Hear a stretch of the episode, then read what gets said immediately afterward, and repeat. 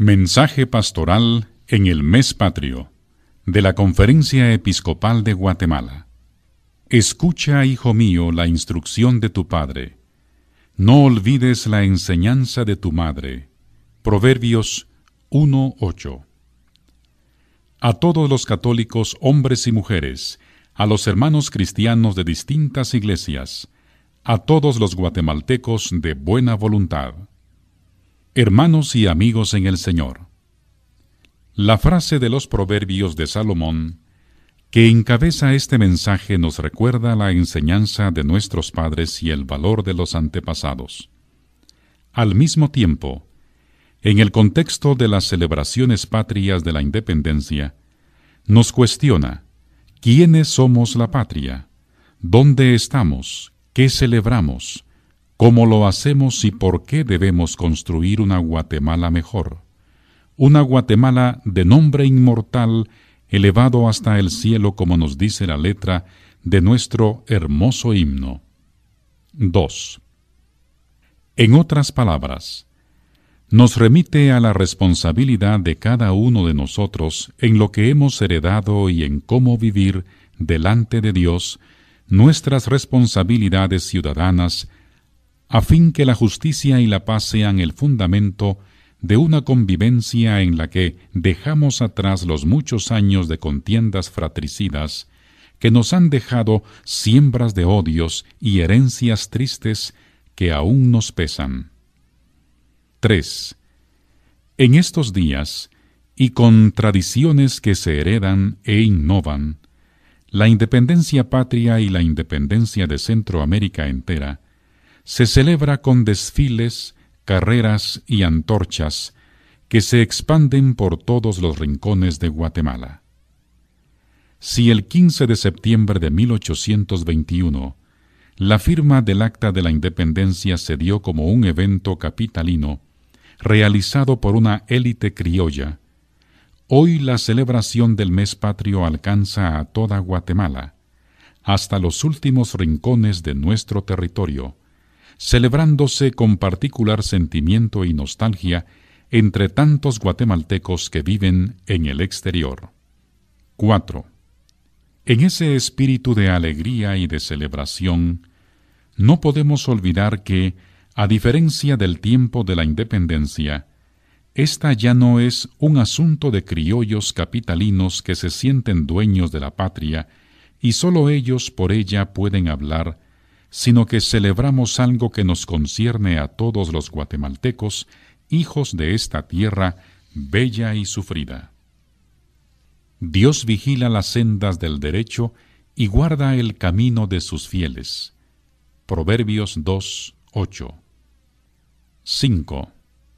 En estos días se viven momentos de tensión y confrontación en el país a partir de dos decisiones tomadas por el Ejecutivo la no renovación de la permanencia de la Comisión Internacional contra la Impunidad en Guatemala y el impedimento de reingreso al país al comisionado Iván Velázquez.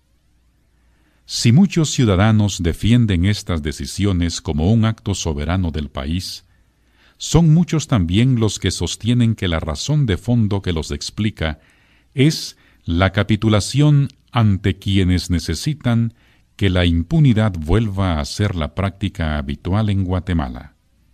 6. Más allá de las variadas opiniones que estas tensiones generan, queremos reivindicar, en concordancia con el texto sabio de los Proverbios, que es el derecho y su práctica real, no meramente enunciada, la que guarda el sentido de la convivencia y posibilita las rutas para la superación de los males endémicos de corrupción e impunidad a los que Guatemala ha sido arrastrada. 7.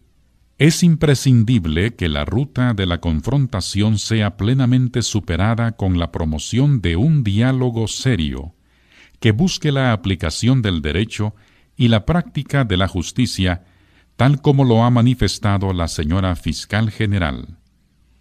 8. Expresamos nuestro temor ante la posibilidad que la polarización y confrontación generen en hechos de violencia. Pedimos en primer lugar a Dios que nos libre de todo mal y a todos los sectores involucrados en estas situaciones conflictivas no recurrir a la violencia y menos aún al derramamiento de sangre.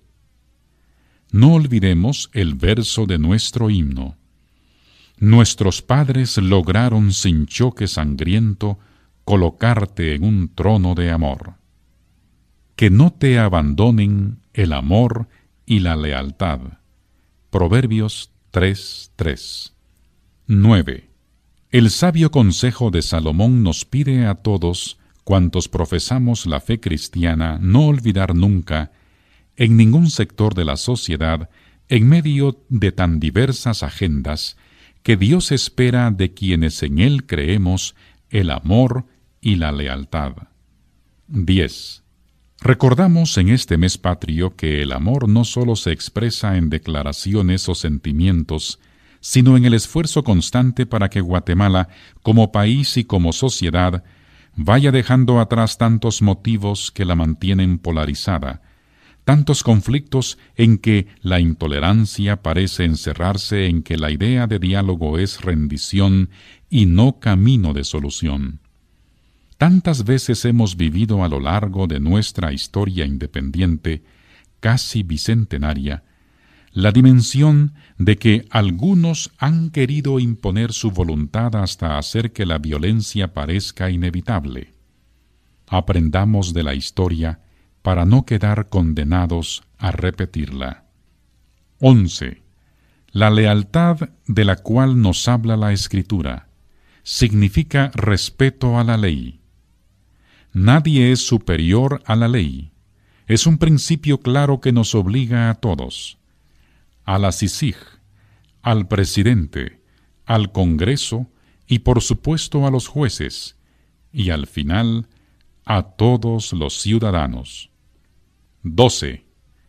Que Nuestra Señora de los Dolores, cuya fiesta celebra la Iglesia el 15 de septiembre, nos conduzca a amar a Guatemala, a servirla en la verdad y en la justicia, y a no buscar, ni en el conflicto, ni en decisiones arbitrarias, la fórmula para resolver problemas que sólo en el cumplimiento de la ley fundamentada en el derecho y la justicia encontrarán solución. Guatemala de la Asunción, 12 de septiembre de 2018. Firman Gonzalo de Villa y Vázquez, obispo de la diócesis de Sorolachi Maltenango, presidente Conferencia Episcopal de Guatemala. Rodolfo Valenzuela Núñez, obispo de la diócesis de la Vera Paz, vicepresidente. Monseñor Álvaro Ramazzini Imeri, obispo de la diócesis de Huehuetenango. Monseñor Víctor Hugo Palma Paul, obispo de la diócesis de Escuintla. Monseñor Bernabé Sagastume Lemus, obispo de la diócesis de Santa Rosa de Lima. Monseñor Raúl Antonio Martínez Paredes, administrador apostólico de la Arquidiócesis de Santiago de Guatemala. Monseñor Domingo Bueso Leiva, obispo vicario apostólico de Izabal, secretario